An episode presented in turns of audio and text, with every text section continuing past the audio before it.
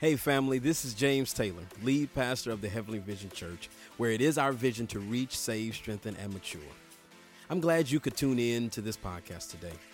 I pray that the word will be a blessing to you and help you move towards God's will.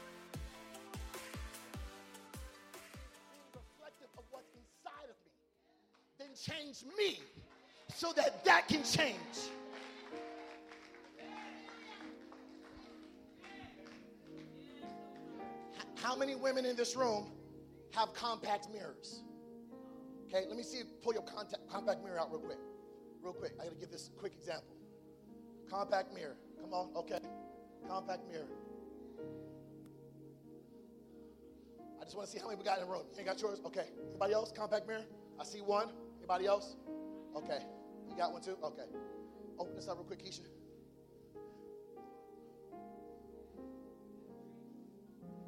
Right. She got the double mirror. Okay. Keisha, so I'm you. I'm you. Every morning, what has been your pattern? Wake up, check my phone, Okay, you wake up, you check your phone, go to the bathroom. go to the bathroom, use the bathroom. Uh, sometimes read a little bit. Uh, go eat. Okay, now what do you do to prepare for your day?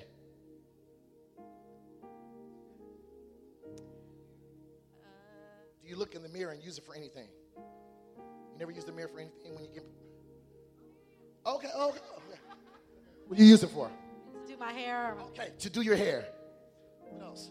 my makeup, Makeup, make sure my clothes look okay. clothes are presentable. Yeah. Anybody else have the same pattern as her? Something similar?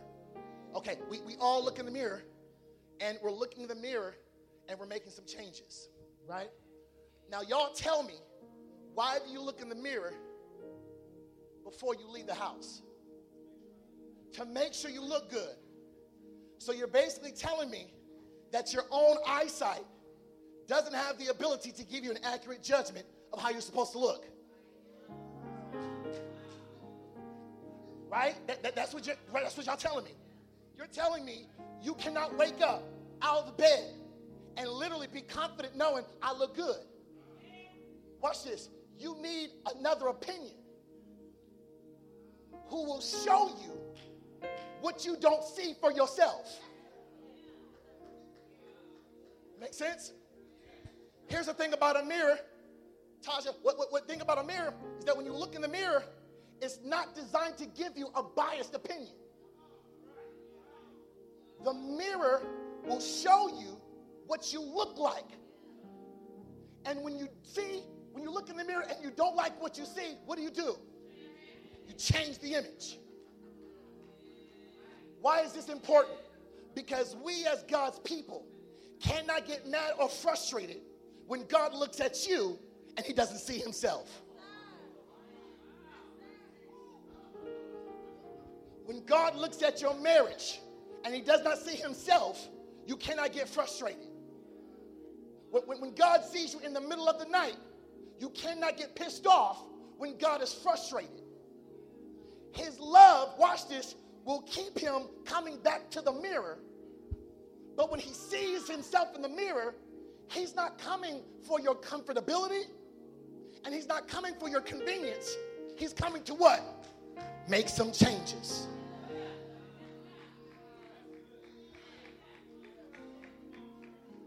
So we understand the power of a mirror is supposed to reflect.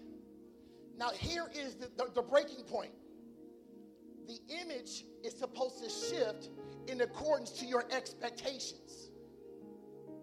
Honestly, when I look in the mirror, before I looked in the mirror, I already had an idea of what I'm supposed to look like. I will not leave the room until what I saw in my mind is what I see in the mirror. The reason why some of you are normally late to certain appointments is because the mirror is not giving you the image that you saw in your mind. Now, let's be honest. How many of you have left the mirror prematurely because out of frustration, you assumed the idea was unreachable? How many of you had an idea of what to wear, but decided to change it last minute because it did not look like what you saw in your mind?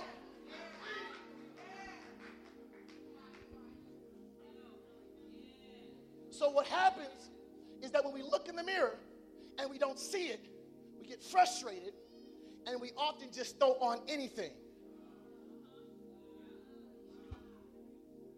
But here's the crazy part after you leave the house, you're left dissatisfied because the image that you saw in your mind does not portray what you have on your body.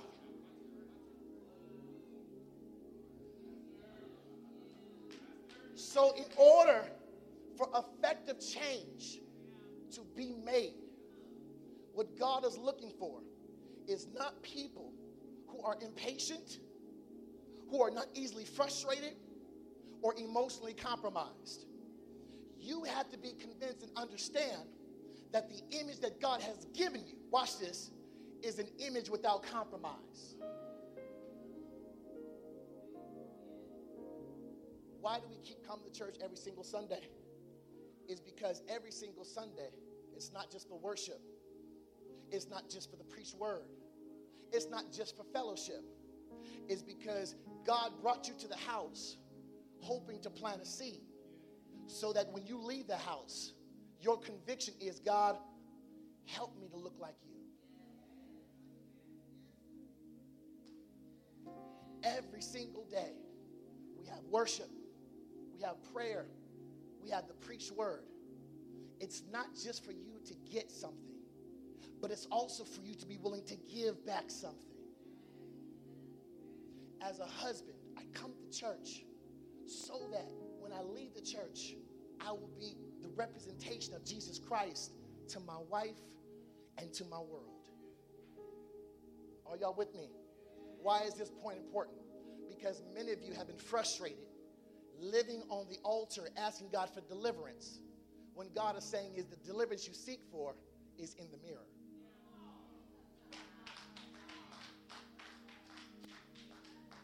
Elder B, to the degree where we'll go from church to church, hearing messages and different songs, hoping that somebody else's testimony will cause us to make us feel good, even though we know we're inaccurate. And the Lord is saying is here is the blessing. Here is the favor. This is what you've been looking for. Go back to the reflection. And do not create an image that is convenient for you. But ask me to show you what I see. Because if you ask me what I see, I'll tell you the truth. And when I tell you the truth, the truth will set you free from the false image that you created. Your deliverance is in your confession of your false truth.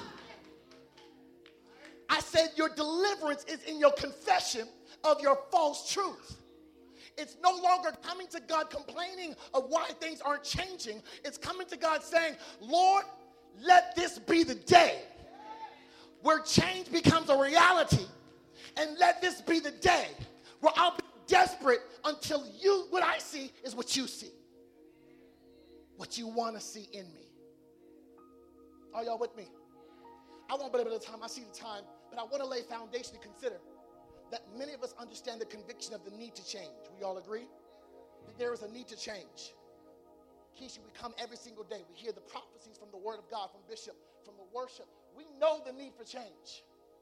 However, this month, Bishop is laying foundation and giving you a heads up for those of you who are guests. God bless you. We'd love to come back this month because Bishop will be talking about on the subject that I am not okay. I'm not okay. Suggesting laying foundation that someone in this room, you are a master of disguise.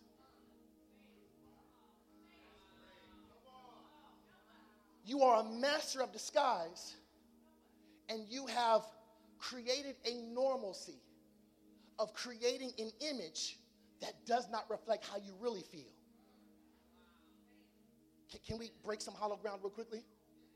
There is an image that you are portraying that's not how you really feel. And, and, and if things are not changing, many of us unfortunately have adopted the scapegoat mindset. where it's not my fault, it's your fault why I'm not changing. So I'll laugh kiki in your face for the sake of comfortability. But when I go home, somebody's gonna get my tongue. Are, are y'all with me? Let's be honest. How many of y'all have been victimized by people who have been compromised by somebody else and you did nothing wrong? I need hands. I need hands. I need hands. Okay, okay. Now, now, let, put your hands down. Now, let me ask real quickly. How many of you can be honest to say that you've been found guilty of cutting somebody else, and it wasn't what they did? They just got the byproduct of what somebody else did.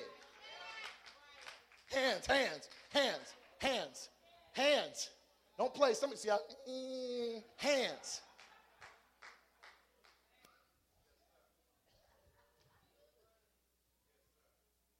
So, why is this? Why is it that I feel okay in cutting you when I you know you did nothing wrong? Why is it that I have perfected or mastered the ability to give you an image when I know when I leave, I'll be mad because I was fake? Let's, let's, let's real quickly, again, I see the time. Let's real quickly get everybody else out the room. Okay? And, and for the next 15 or so minutes, let me talk to you as if you're the only one in the seat. Can we do that? Can, can, can we, in this moment, sanctify this room and make it seem like I'm the only one here? Let, let me ask this question first How are you feeling? You don't have to answer. I, I, thank you. Okay, so we're going to have a dialogue and I want you to answer my questions in your mind. Okay? We're going to have a dialogue, answer questions in your mind. Here we go. Number one How are you feeling today?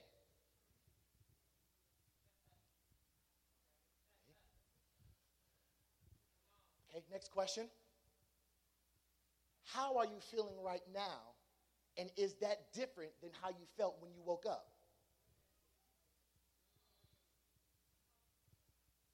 If it is different, why? Okay, let me, let me, make an assumption. What did they say to you? Okay, they didn't say nothing. What did they do to you? Okay, okay, I understand. I understand. I'm, I'm with you. But should what they said or did, should that have the power to dictate how you feel? I know I don't know your family. I know I don't know your business. I don't need to know. But based on your confession, you probably don't feel the way you should. Oh, it's not them. Okay, then. Okay, how long have you been feeling this way?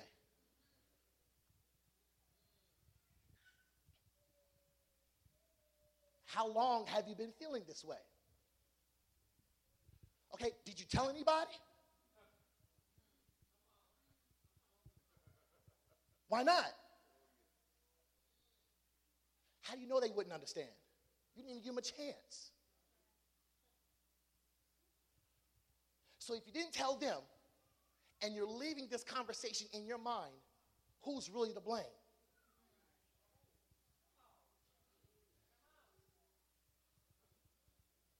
Okay, I, I, of course I'm gonna pray for you. I got you. I'm, I'm gonna pray for you. I got you. I got you. Okay, let's let's try this. What did God say about it? Oh, Are you still waiting? Okay.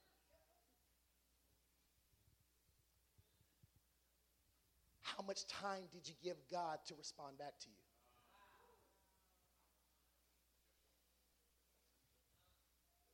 All right, I see you getting irritated. I'm going to leave you alone. Leave you alone. There are conversations that are not happening that are happening.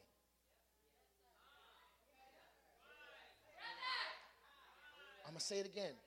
There are conversations that are happening that are not happening. We can only respond based on the conversation we have. But if the conversation that we have is the fake conversation, and you go home with the real one, the prison will always be locked in your face. Bishop has been adamant in saying we're trying to create a community. But even right now, I'm shaking in my shoes because we are on the brink of creating a community. But now I'm realizing it's the wrong one. And the reason why is because we have not given proper context of who's real and who's fake.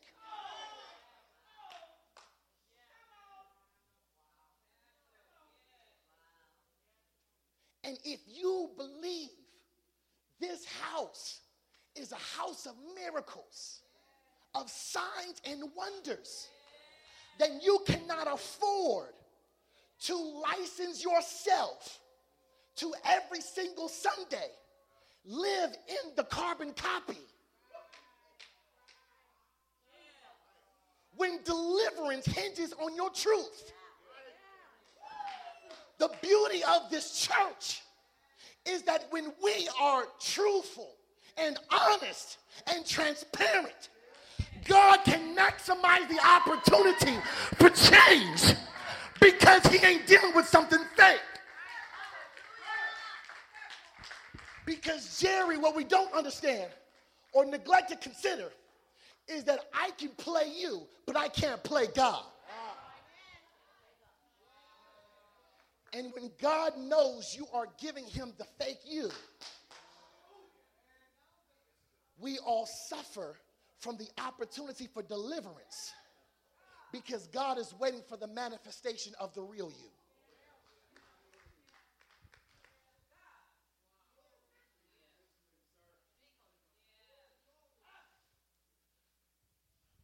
So we understand the plight of the need to change. Would y'all agree? Okay. Let's create, let's let's let's let's create an identity of change before we go to the text. And the text we're in is John chapter 5. I see the time and can we give God praise for Bishop? We got a chance to make it in. That's my pastor, y'all. I love him to life. That's my brother. I appreciate you, sir. Let's let's go to the first image. Let's go to the first image. We're in John chapter 5, and I'm going to go through the story real quickly. But in this moment, just the past uh, 10 minutes, we just painted the picture that all of us is in need of change. Would y'all agree? Thank you. I'm so, I'm so glad. Let's get to that first image, please. All of us understand we need to change. What I want you to understand in this month, as we are engaging in not being okay and with this mental awareness, this mental health, number one, we need to consider that not only we need to change, but watch this you cannot afford not to change. Okay?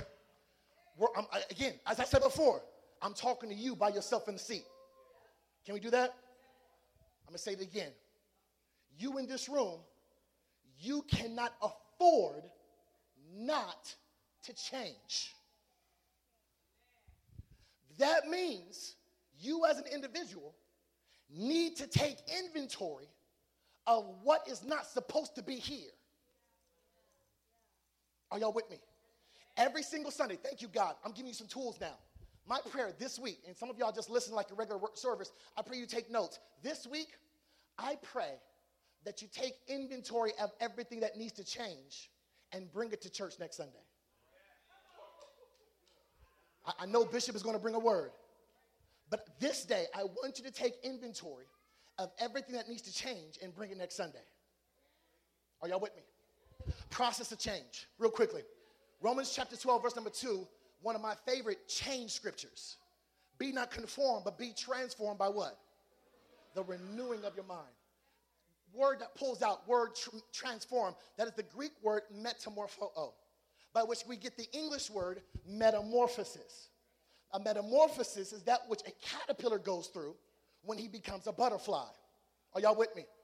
I believe if I can use our sanctified imaginations, put a picture, all of us, let's say, started as a caterpillar. Y'all got the image? Who looks like a green caterpillar? Who looks like a, a black and white one?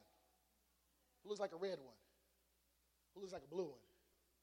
Okay, beautiful. Okay, just look for some colors. Okay. You're a caterpillar. All of us understand the need to change. Here's something about a caterpillar, okay? A caterpillar, all its life, is preparing itself for change. All of its life. Change is not an event for the caterpillar. Every single day, Kenny, is a step towards ultimate change. Not just small changes, Keisha, but the ultimate change. The reason why caterpillars eat so much is not to get fat, but it's because it's preparing itself for change.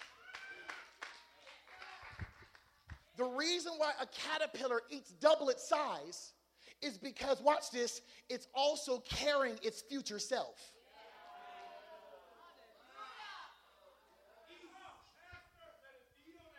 The reason why a caterpillar's appetite is so strong, Elder B, is because it is eating for two.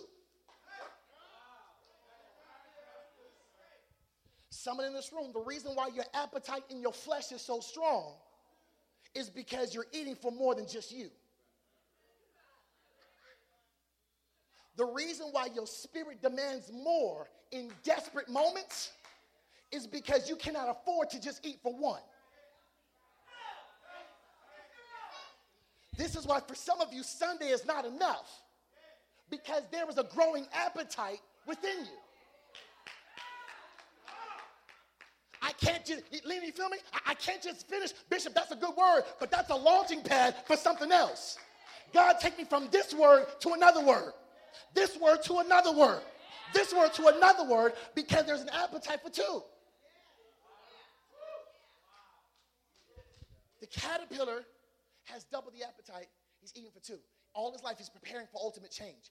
Now, as he's preparing for ultimate change, he's on his way to the cocoon. It's a chrysalis stage. This is ultimate transformation. Four stages of change. Number one, the first stage, Reva, the first change is it starts shedding off old skin. When it's in the cocoon, it sheds off old skin.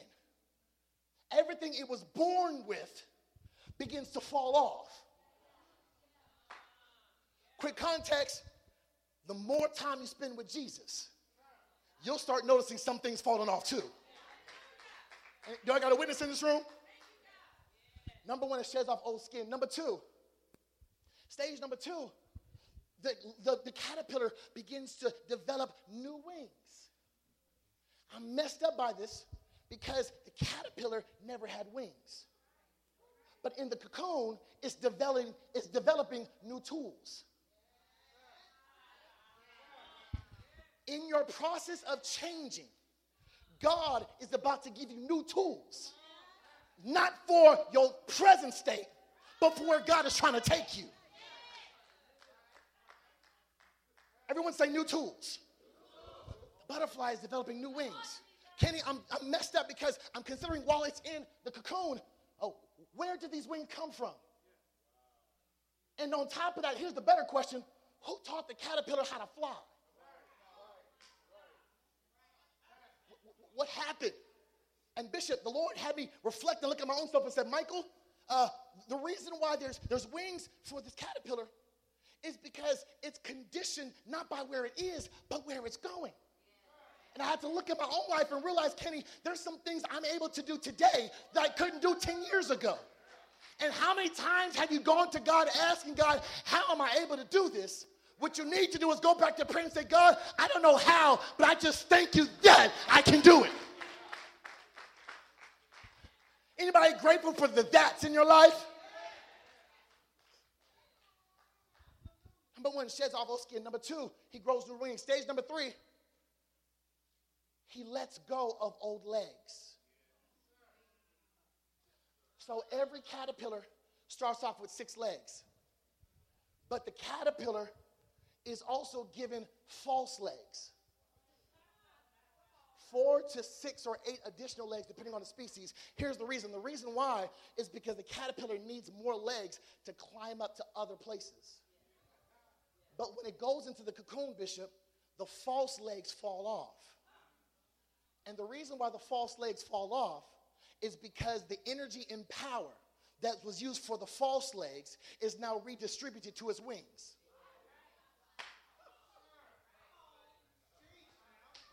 And for someone in this room, mentally, you've been telling yourself that God is about to do a new thing.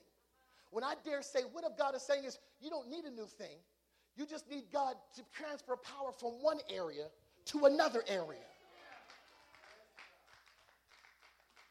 How many of us mentally have gone crazy looking around for the new thing. When God is saying is everything that you need is already in you. You just need the faith to give me the space to transfer power from one area to another area. Last stage, skin falls off, wings develop, uh, legs fall off, and last but not least, it begins to take flight. Now, now this is a good story, right? Joey, it's, it's got a beginning, it's got a middle, and an end. It's got a past, it's got a present, and it's got a future. However, conviction for this month. Um, I believe that there are some butterflies in this room, but then there are also some caterpillars who have yet to transform. How many of people in this room have wrecked your brain, challenged and conflicted merely because uh, you see butterflies all around you, but you're stuck in the stage of being a caterpillar? You look in the media team and you see butterflies. You look on the praise and worship team, you see butterflies. You, you, you, you come to worship and you hear the preached word from a butterfly. But what about me? Mentally, I'm stuck in the same place merely because I think my ability to fly hinges on how I be like Dee Dee.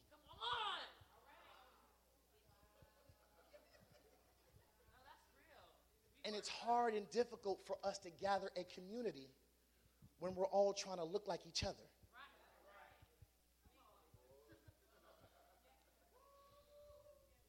So here, here is the crazy part about um, a caterpillar and um, who's not able to become a butterfly. If a caterpillar cannot transform into a butterfly, it's because it's malnourished. So when a caterpillar is malnourished, it can't create a cocoon. When it can't create a cocoon, it dehydrates. And eating so much is gives it the hormone to be able to create the cocoon. That leads to transformation. If it does not transform, it will die. Someone in this room, while you look at all the other butterflies, you have created the normalcy of being left as a caterpillar, assuming that you lack the resources that everybody else got.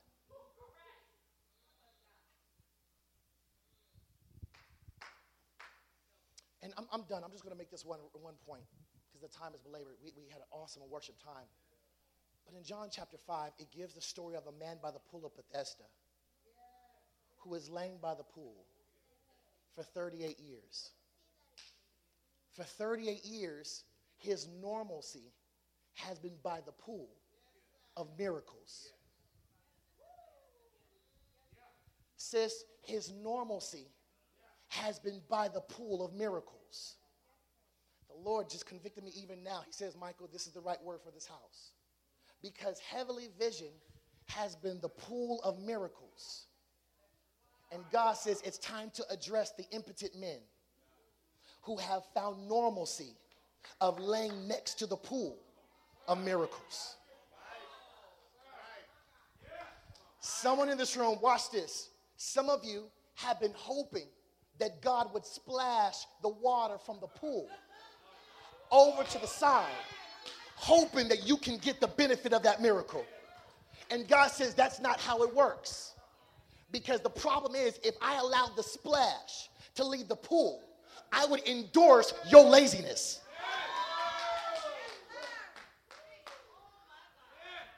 I would endorse your excuses. I would endorse your reasons for not changing. So God's grace, God's grace and mercy is that we, oh, I thank you, Father. I thank you, God. I hear God saying is, with integrity, character, and consistency, we will never lack troubling waters.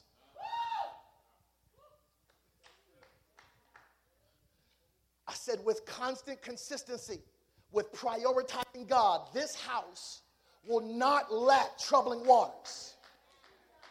But the plight, thank you, God, is not the troubling waters. The plight is how many impotent men have created a normalcy of living next to the pool, neglecting the man is on his way and blaming others.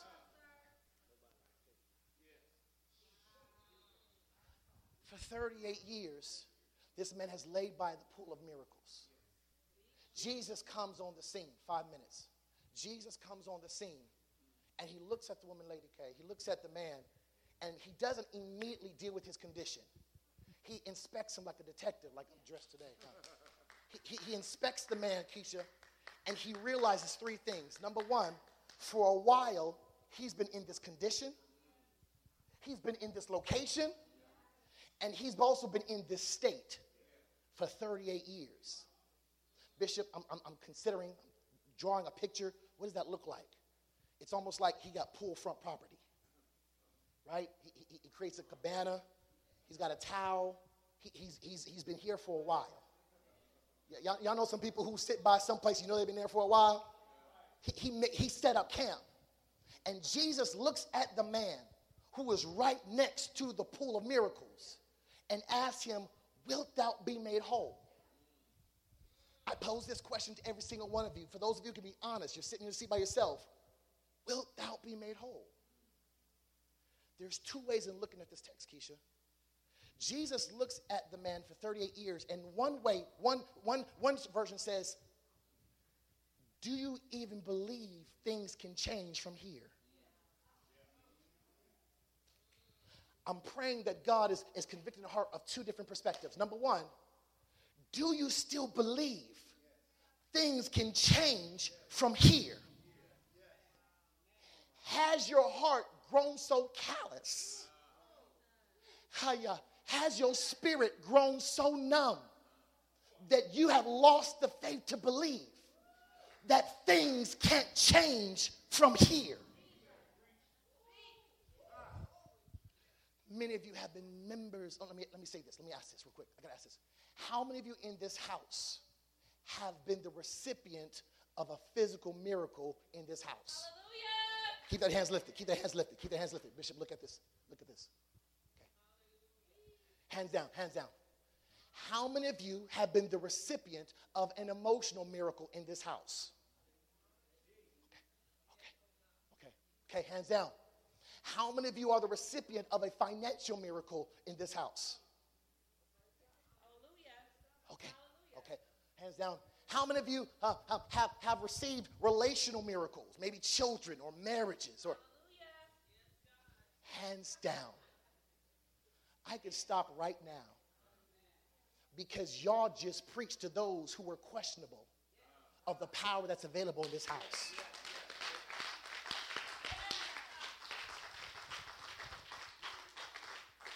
However, here is the plight.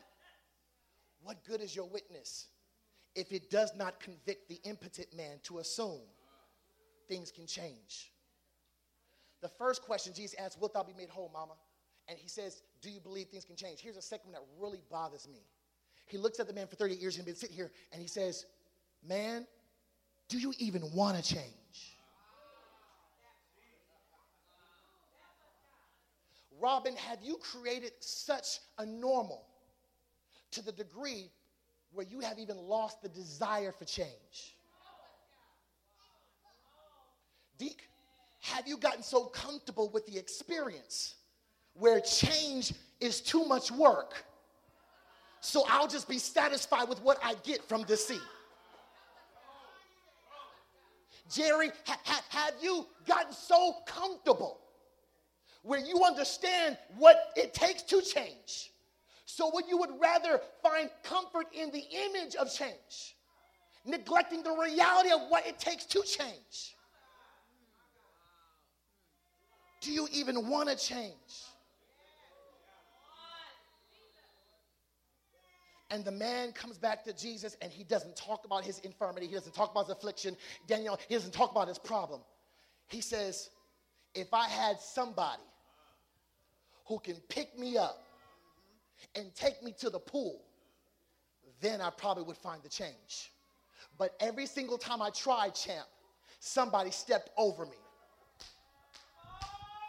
My prayer is that God delivers us this month mentally from the necessity of somebody else being your spiritual caretaker.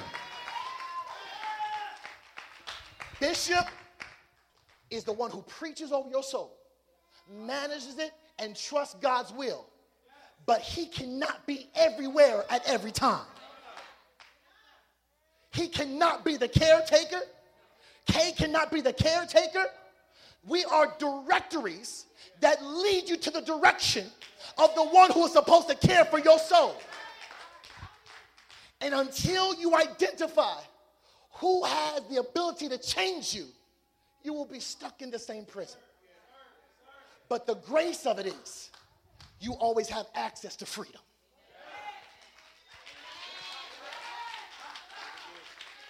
I said, the grace of it is, no matter how long you've been in this prison, you always have access to freedom.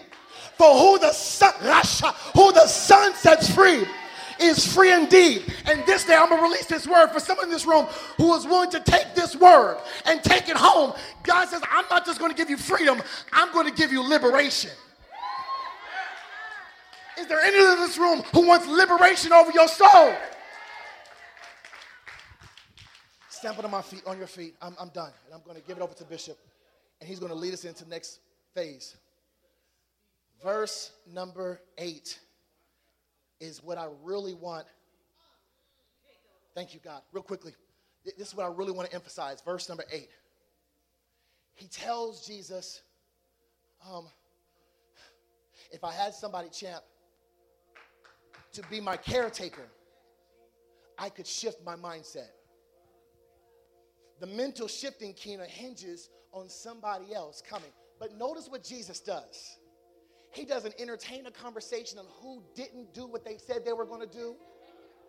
At least he didn't entertain a conversation on who did it to you. Why they do you like that? No. Here, here's my major point. If there's anything you get from this moment, get this word. Jesus takes the moment and challenges the man's normalcy. This week, the Lord charged me while I was in the back room. He said, Make sure you let them know this, because if anything, they're going to get this. I want to challenge your normalcy. The impotent man never rose on his own power for 38 years. For 38 years, he never had the ability to take up his own bed. For 38 years, he wasn't walking. And when Jesus says, Rise, take up your own mat and walk, Jesus says, Now what are you going to do about it? There is now no more excuses because the word has been released.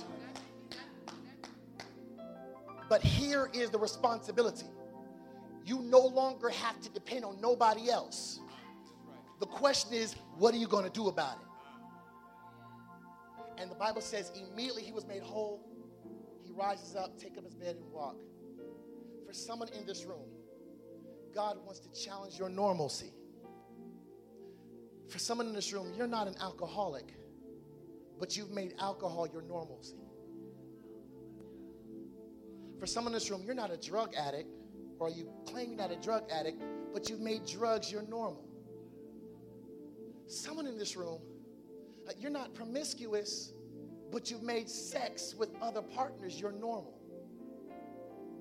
And for this month, while we're dealing with mental awareness, one of them is suicide. For someone in this room, you would tell someone else, I'm not suicidal, but cutting has been your normal. Not just cutting, self injury. And God says, I'm coming for you today. Just like I came to the impotent man. I'm coming to challenge someone's normalcy. I hope you were blessed by that word. Now, as you go back to doing whatever you need to do, remember this God loves you, and we love you too. Let's stay connected. Visit us at hvcla.com.